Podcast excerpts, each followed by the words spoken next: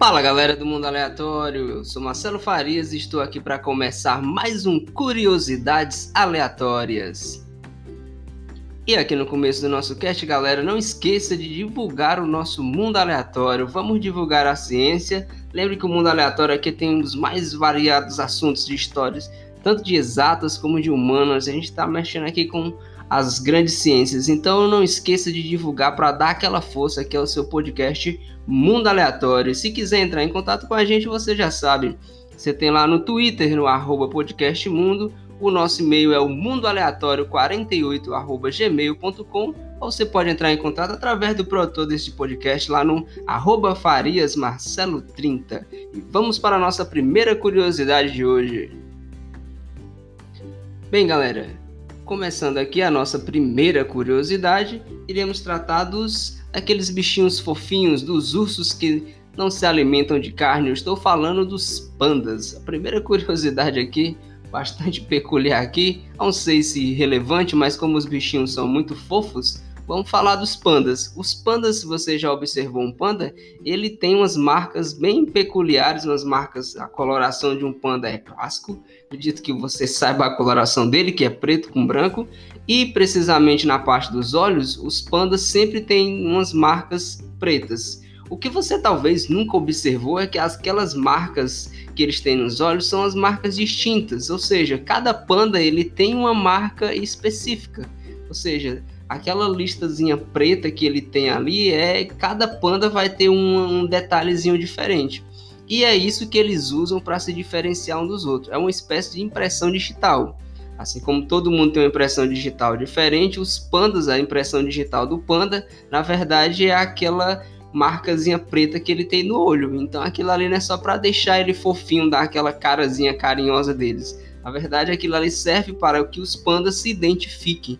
Ou seja, eles conseguem saber quem é o João, quem é a Maria, quem é o Pedro, através da marcazinha preta que eles têm nos olhos.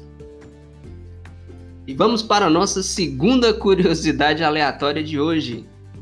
Bem, galera, aqui essa curiosidade na verdade foi muito, não vai deixar de ser uma curiosidade, mas motivada principalmente pelo um fato triste que está acontecendo aqui no, no no Brasil, atualmente, as queimadas no Pantanal, mas nos Estados Unidos também está se tendo muitos queimados. No começo do ano teve as grandes queimadas na região da Austrália. Infelizmente, estamos sentindo aí os efeitos já do aquecimento global, apesar de se ter um movimento negacionista muito grande.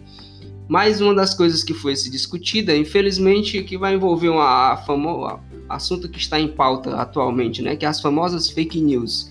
O que aconteceu foi que foi tirada uma foto de alguns brigadistas de incêndio que estavam colocando fogo. E daí tiraram totalmente fora de contexto isso daí. Não sei aqui é um, um mérito não vai ser discutir propositalmente ou não mas você sabe a atual situação em que se encontra que tudo acaba passando para um, um cunho político mas o que, se, que aconteceu é que tiraram a foto desses brigadistas colocando fogo numa certa região do Pantanal e acabaram transformando isso como uma notícia falsa, dizendo que esses brigadistas, na verdade, eram que eram os responsáveis pelos incêndios no Pantanal, seriam eles que estariam colocando, ou seja, os brigadistas, brigadistas e ambientalistas, né, de algumas ONGs que estavam lá combatendo o fogo, foram acusados de estar sendo os causadores disso. E aí isso acabou se tornando uma polêmica, eu vi muita discussão acerca disso, e o que eu acredito é que a maioria das pessoas realmente não sabe de, disso que é uma técnica básica dos brigadistas, eu no final dá até que um relato pessoal disso, eu particularmente já vi isso sendo feito na prática, que é a técnica de você colocar fogo contra fogo. E como funciona esse lance de contra de fogo contra fogo? Primeiro vamos entender basicamente, né, vamos falar, lembrar das aulas básicas que você vê lá no colégio de química quando você está estudando o que é, que é uma reação de combustão.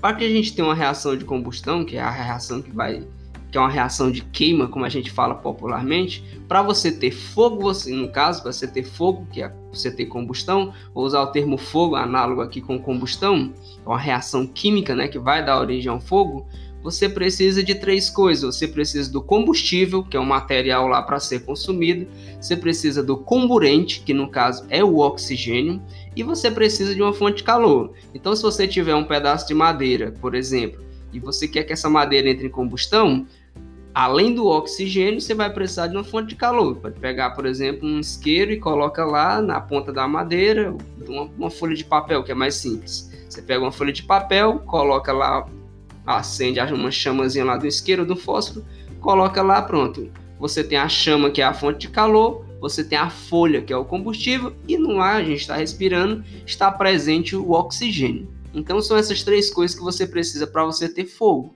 para você ter a reação de combustão, que vou usar o análogo aqui para se ter fogo.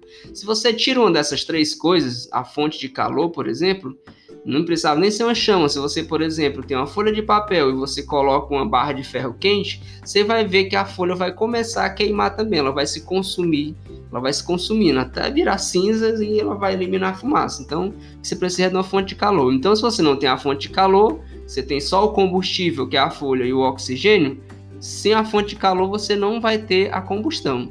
Da mesma forma, se você tirar o oxigênio, também você. Eu tenho uma fonte de calor, posso pegar aqui uma folha de papel e colocar uma, uma chama nela. Se não tiver o comburente, que é o oxigênio, não vai acontecer nada, não vai acontecer a combustão. Você verifica isso faz com um experimentozinho simples, que é você pegar um copo, uma velinha pequena daquelas de aniversário, você acende a vela, coloca o copo em cima da vela. Você vai ver que com o passar do tempo a vela vai apagar, exatamente porque quando o oxigênio lá dentro acabar, for consumido, não tem como se manter essa reação. Então, onde que eu quero chegar com isso? Então, essa técnica de você colocar fogo contra fogo, digo que isso é bem antigo, bem já há muito tempo que se faz isso. isso ainda, é uma, ainda é uma prática, ainda, infelizmente, na maioria dos interiores, principalmente das cidades pequenas, cidades nas fazendas, as pessoas, para limpar uma grande área, acabam colocando fogo que fica descontrolado. Então, como funciona isso? Bem, quando você tem lá, vamos pegar um caso do Pantanal, que infelizmente você tem a floresta que está sendo consumida, a mata. Então, as plantas ali, as plantas, os galhos, tudo, toda aquela matéria de, oriunda das plantas ali, ó, você vai ter tanto de graminha como plantas maiores, então plantas secas, os galhos que vão caindo, tudo aquilo ali vai ser a matéria, vai ser o combustível, é a matéria-prima para o fogo, ou seja, dos três elementos, você tem o comburente, o combustível e a fonte de calor. Então ali é o principal, as plantas, o que está sendo queimado, ali que é o combustível. Então você tem o oxigênio e você tem a fonte de calor. Uma vez que já se iniciou o incêndio, você já tem as chamas que estão servindo de fonte de calor o oxigênio está presente na, aqui nas camadas baixas da nossa atmosfera. Então, tirar oxigênio não vai dar. As chamas estão muito grandes. Então, quando você não consegue por nenhum outro modo, ou seja, ou tentando jogar água, que é exatamente uma medida para você minimizar o oxigênio na, ali na, na região do fogo e assim baixar as chamas, aos poucos você diminuindo a intensidade da chama até apagar o incêndio. Quando um incêndio é gigantesco, as chamas são, tem 2, 3 metros de altura, que fica complicado você dominar ela. Aí eles partem para uma técnica que é exatamente a de fazer o quê? Se não dá para tirar o oxigênio, não dá para controlar a chama, que é a fonte de calor, só resta uma das, das três, ó. Comburente o oxigênio não dá, a fonte de calor que é as chamas também não dá, então você tenta tirar o combustível, mas se lembra, a floresta é gigante. Como você vai tirar o combustível?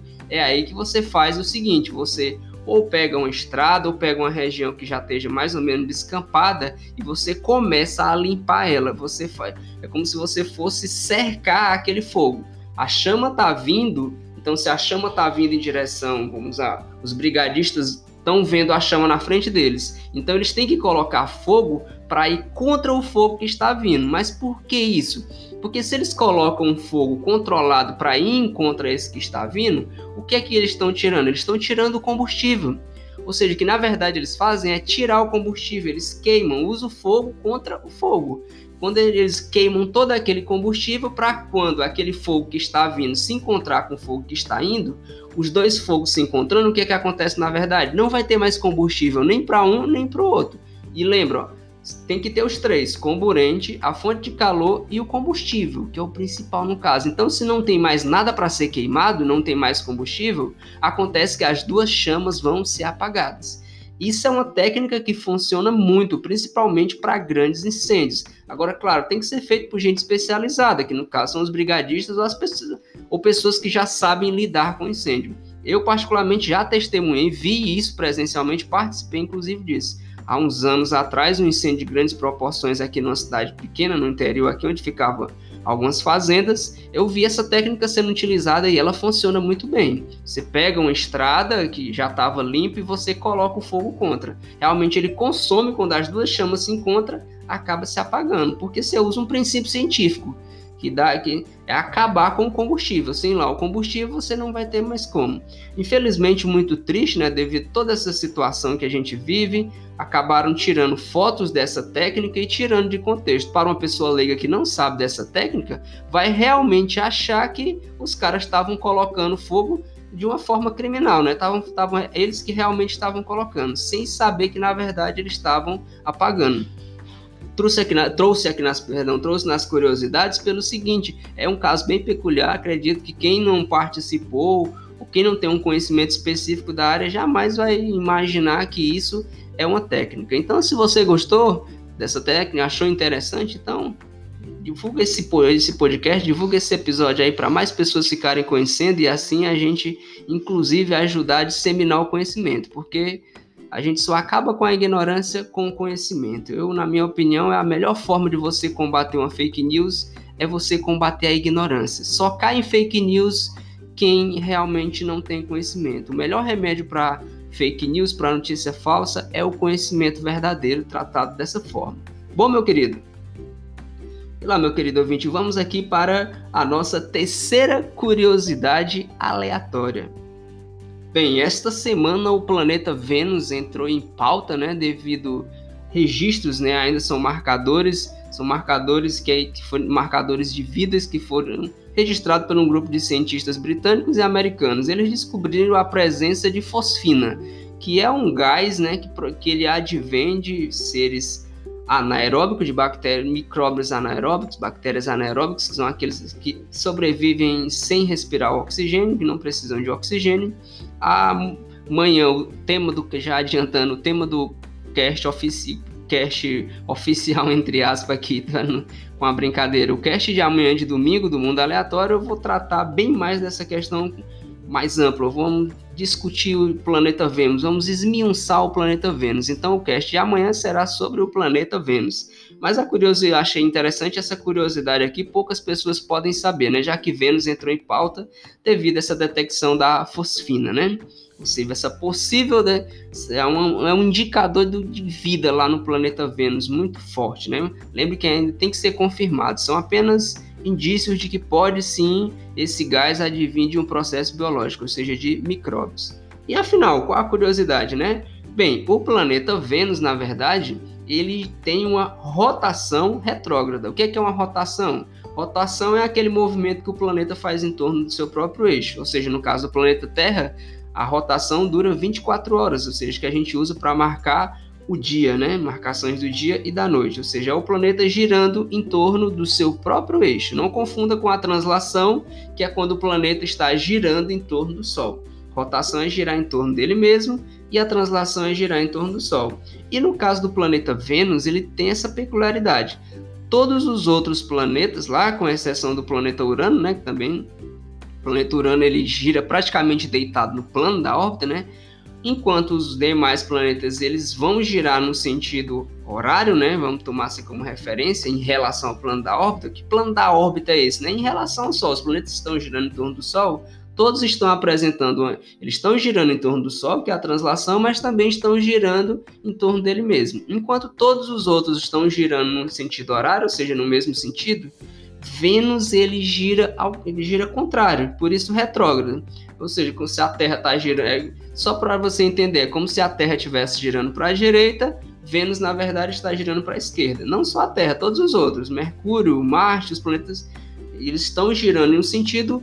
Vênus ele tem essa peculiaridade, ele gira em sentido contrário a todos os outros. A explicação para isso é que lá muito tempo lá na formação, talvez, provavelmente ainda na formação dos planetas aqui no sistema solar, Vênus foi atingido por um asteroide ou um objeto muito grande que acabou batendo nele, ou seja, ele, tava, ele girava como todos os outros, né? Porque se todos os outros estão, por exemplo, no sentido horário, com certeza ele também girava no sentido horário. Ah, por questões físicas, a conservação de momento angular entra numa física, uma mecânicazinha mais complexa. Mas o caso é que ele estava girando como todos os outros acabou que esse objeto bateu nele, colidiu com uma força muito grande e fez com que ele girasse em sentido contrário. É como se você fosse correndo, você tá lá numa calça, você vai correndo, você tá lá praticando seu corpo e vai correndo, está indo num sentido, de repente vem uma pessoa, seu colega, e pega você e coloca. Aí não, não, volta, volta, volta. Aí você volta com seu colega agora em sentido contrário. Então foi mais ou menos isso que aconteceu. Seu colega seria esse astro que bateu em Vênus e fez ele girar em sentido contrário. Isso teve algumas implicações. Que, claro, ele gira muito lento, já que ele bateu, ele foi desacelerando, desacelerando até ser colocado para girar em sentido contrário e isso fez com que ele girasse muito lento e a rotação dele é muito lenta. Para você ter uma noção, enquanto a Terra leva 24 horas para dar uma volta em torno dela mesma, para completar uma rotação, o planeta Vênus vai levar 243 dias. É isso mesmo. Enquanto na Terra é um dia, um dia, o planeta completa uma volta em torno dele mesmo, lá em Vênus são, durante, são 243 dias. Quer dizer que o dia, o dia de Vênus, na verdade, equivale a 243 dias terrestres, 243 dias aqui da Terra. E o mais curioso ainda é que a translação é só 224 dias. Ou seja, para ele dar uma volta completa em torno do Sol, ele leva 224 dias, ou seja, é o ano. O ano lá em Vênus dura 224 dias, enquanto o dia vai durar 243 dias. Isso quer dizer que você tá lá no 31, vamos só um exemplo, você tá lá, ano novo, eita, ano novo em Vênus, beleza, ano novo em Vênus. Então, você tá aqui no Réveillon, dando aquele abraço lá na família, desejando feliz ano novo. Aí o chegou no caso 1 de janeiro, né? Começou o ano. Vai terminar o ano e não vai acabar o dia. Ou seja, você chega no ano novo novamente, mas ainda não terminou um dia. Ou seja, o ano lá em Vênus, ele dura mais do que um dia. Olha a diferença, olha. São 243 dias que no caso para ele dar a rotação, ou seja, um dia em Vênus equivale a 243 dias aqui na Terra, mas o ano lá de Vênus, enquanto na Terra é 360, 365 dias, aqui lá em Vênus só vai ser 224 dias. Então, são as curiosidades aí do nosso planeta Vênus que amanhã será muito bem discutido no episódio lá de domingo, né, do nosso mundo aleatório. E vamos para a nossa quarta curiosidade aleatória. Bem, agora entrando nesse mundo maravilhoso aqui da ciência incrível que é a biologia.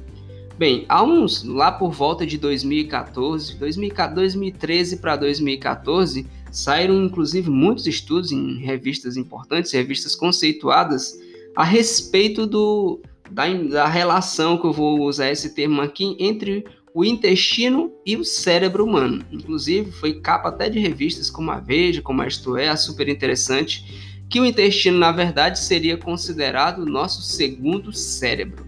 Se você nunca ouviu falar nisso, mas tem muitos trabalhos que tem como título de capa, na verdade, isso. O intestino, o segundo cérebro. Então, vamos entender por um pouquinho sobre isso. Né? Se, na verdade, se é verdade, se tem fundamento.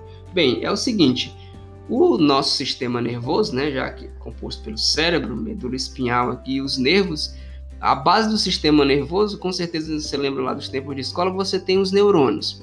Os neurônios, eles não estão ligados um de, fisicamente um no outro. Entre um neurônio e outro tem uma regiãozinha que a gente chama de sinapse, de sinapse, que essa regiãozinha específica lá, essa conexão entre os neurônios é um espaçozinho vazio. Esse espaçozinho é inclusive chamado de fenda sináptica. Então tem essa regiãozinha que é chamada de sinapse entre um neurônio e outro. Então, para que a informação de um neurônio seja sentida por outro, por exemplo, ah, o nosso tato, o cheiro, tudo, tudo, o funcionamento inteiro do nosso corpo vai depender do sistema nervoso. E os neurônios são a base dele. Então, para que um neurônio consiga conversar com outro, é necessário que se tenha uma coisinha que a gente chama de neurotransmissor. Lembra que entre um neurônio e outro tem um espaçozinho que é vazio então, o neurônio ele tem que liberar esse neurotransmissor para que a informação de um neurônio possa ser passada para o outro. É como se fosse uma ponte temporária. Como oh, faz a pontezinha aqui para que a informação passe. Então, essa pontezinha é o que faz essa pontezinha temporária é o neurotransmissor. E o que, que tem a ver, na verdade, esse neurotransmissor com, com o intestino. É que já ficou muito bem comprovado, que esses estudos comprovaram é que, na verdade, esses neurotransmissores, eles são sintetizados, em sua maior parte, lá no intestino. O intestino, claro, tem várias funções, é um dos órgãos que poucas pessoas sabem, mas muito importante do corpo, não só pela digestão, mas ele participa ativamente, inclusive, no sistema imunológico. E agora se sabe também que os efeitos, por exemplo, a serotonina, que é o hormônio do bem-estar, a acetilcolina, que é o hormônio responsável pela memória, né? Está relacionado aí com causa com falta de memória e doenças relacionadas à memória, como Alzheimer, por exemplo. Então, a acetilcolina é essa pontezinha temporária, esse neurotransmissor, ou seja, tem vários tipos de neurotransmissores. Esse que eu citei é apenas um. Então, esse neurotransmissor, esses neurotransmissores, na verdade, eles são sintetizados lá no intestino. É tanto que a relação é uma relação de, por exemplo, uma, claro que o cérebro vai ter que controlar o intestino, né, para que ele funcione. Mas em contrapartida, o cerca de 80% de 80% da conexão cérebro-intestino, na verdade, parte do intestino em direção ao cérebro, e 10% é que vem do cérebro para o intestino. Por isso que ele foi chamado de o segundo cérebro, porque sem os neurotransmissores não tem como os neurônios se conectarem. Automaticamente seu corpo não vai funcionar, ele vai parar e tem inúmeras consequências. Então, na verdade, a gente podemos inclusive fazer um cast aprofundando isso, mas a curiosidade seria essa, é que o intestino, na verdade, realmente é um segundo cérebro, ou melhor dizendo, é ele que vai liberar os neurotransmissores, que são essas pontinhas responsáveis por fazer o nosso cérebro funcionar bem. Por isso que muitos problemas no intestino, na verdade, vão acarretar, inclusive, em problemas neuro neurológicos. Quem imagina, por exemplo, você está muito triste, pode ser, claro, só um exemplo aqui, pessoal, viu? Não vai me entender que a tristeza seja isso. Mas você pode muito bem estar tá com aquela sensação de mal-estar, tá meio desanimado, pode ser muito bem um problema lá no seu intestino que não está sintetizando por exemplo, a serotonina. Você não está dormindo legal, pode ser muito bem algum problema lá no seu estômago, no seu intestino, perdão. E vamos para a nossa quinta curiosidade aleatória para a gente fechar aqui o nosso cast de hoje. Vamos falar agora, começamos falando de pandas, vamos até encerrar falando desses animais fofinhos também, que são que estão, acho que presente aí em muitas casas, com certeza você pode até estar tá ouvindo esse cast aí com o seu bichano do lado. Vamos falar dos gatos. Esses bichinhos fofinhos, os gatinhos, a gente encontra muitos vídeos na internet aí de gatinhos, né? Então, qual que é a? Eu vou passar aqui uma rápida história dos gatos, né? De como os gatos foram, inclusive, injustiçados. Os gatos, há cerca de 10, 11 mil anos atrás, aí, quando você teve as, as primeiras civilizações sedentárias, as pessoas ficaram sedentárias, o que marcou o sedentarismo foi o início da agricultura e as pessoas passaram a cultivar principalmente trigo, cultivar grãos e armazenar. Só que o que, que acontece quando você armazena comida, né? Se você tem comida armazenada, você começa a atrair principalmente, ah, vem os insetos, mas também vem muitos roedores ou seja, vem principalmente ratos, né? Que era nessa época, tinha muito ratos e vários outros roedores. E aí, como é que você afugentava esses roedores? As pessoas começaram a perceber que os gatos, por natureza, caçavam esses roedores. Até mal, sei lá, décadas atrás era muito comum você ter um gato em casa, principalmente, isso pode existir até hoje em fazendas, casas do interior, você tem um gato para afugentar os ratos, né? Para espantar os ratos. E aí o que as pessoas começaram a perceber foi que não só eles protegiam os, os grãos que estavam sendo armazenados, como também diminuía as doenças, porque esses roedores, principalmente os ratos, eles carregam principalmente muitas, eles não podem trazer doenças, não só no caso dos ratos pela urina, mas principalmente, vamos citar a peste negra no caso, que era transmitida por uma pulga, uma pulga que vivia nos ratos. Então os ratos eram os agentes transmissores. Como a dengue, por exemplo, tem um Aedes aegypti que é o mosquito que vai transmitir no caso, o vírus. Então, as doenças começavam a diminuir, tudo por causa que você tinha um gatinho em casa. Percebendo isso, as civilizações de 10, 9 mil anos atrás, desse, desse período, começou a, a, O que é que eles faziam? Bem, esse bicho é importante. Tanto o gato começou a ser muito valorizado, era, um gato chegou a, nesse período, custar mais do que um cavalo, e um cavalo nesse tempo era muito importante. Um cavalo era tão importante como um carro hoje, por exemplo, em termos de poder aquisitivo. Então, os gatos, a gente pode dizer que nessa época valiam muito mais do que cavalo, que valiam muito mais do que um carro. Infelizmente acabou chegando a Idade Média, o que foi que aconteceu? Esses povos, né, já na era cristã, os cristãos chamavam esses povos mais antigos como, por exemplo, os povos que vinham ali dos babilônicos, né, ou todos os povos que eram tidos como pagãos, que os egípcios é o melhor exemplo, inclusive os egípcios tinham uma, uma deusa da fertilidade, ela era representada como um corpo humano e a cabeça de um gato. E para os cristãos, esses povos são considerados, para os cristãos, são considerados pagãos. Então, ali por volta da Idade Média, inclusive teve um papa que eu não, me recordo, mas que esse papa eles acabaram associando os gatos ao paganismo, aos povos pagãos, porque eles tinham esse culto do, esse culto do gato, porque viram que o gato era importante realmente, como a gente sabe, tinha, tinha essa função bastante importante. E aí acabou se demonizando, ou seja, os gatos. A imagem dos gatos foram associada à bruxaria, à magia negra, tudo porque os gatos eram valorizados pelos pagãos. Então, o cristianismo, infelizmente, fazia isso. Ah, são pagãos, cultuam gatos. Então, os pagãos são maus, então os gatos também são maus. E aconteceu lá no, no período da Inquisição um verdadeiro extermínio. Teve uma lei que era para se exterminar os gatos, tudo, infelizmente, em virtude dessa grande ignorância. O que foi que aconteceu? Teve uma verdadeira chacina de gatos. Como não se tinha gatos mais para caçar os ratos, a população de rato aumentou. Depois disso, veio a peste negra que dizimou aí praticamente mais de um terço da Europa. Não estou dizendo que a peste negra foi causada porque mataram os gatos, mas que com certeza foi um aditivo, foi. Se diminui os gatos, aumenta-se os ratos, e aí teve uma disseminação em massa da peste negra. Então, meu querido ouvinte, se você gostou aqui, divulga esse episódio aqui do Mundo Aleatório, tá bom? Divulga pro seu amigo, você gosta de curiosidade, tem aquela você conhece aquela pessoa que gosta de curiosidade também, então passa para ela. Vamos divulgar a ciência, vamos divulgar o mundo aleatório. Um abraço, até o próximo episódio do Curiosidades Aleatórias e amanhã a gente tem mais, ou seja, nos sábados a gente tem o Curiosidades Aleatórias e no domingo vai sair lá o seu episódiozinho normal que sai toda semana lá do nosso mundo aleatório. Então, um abraço, meu querido ouvinte, fique bem e até a próxima.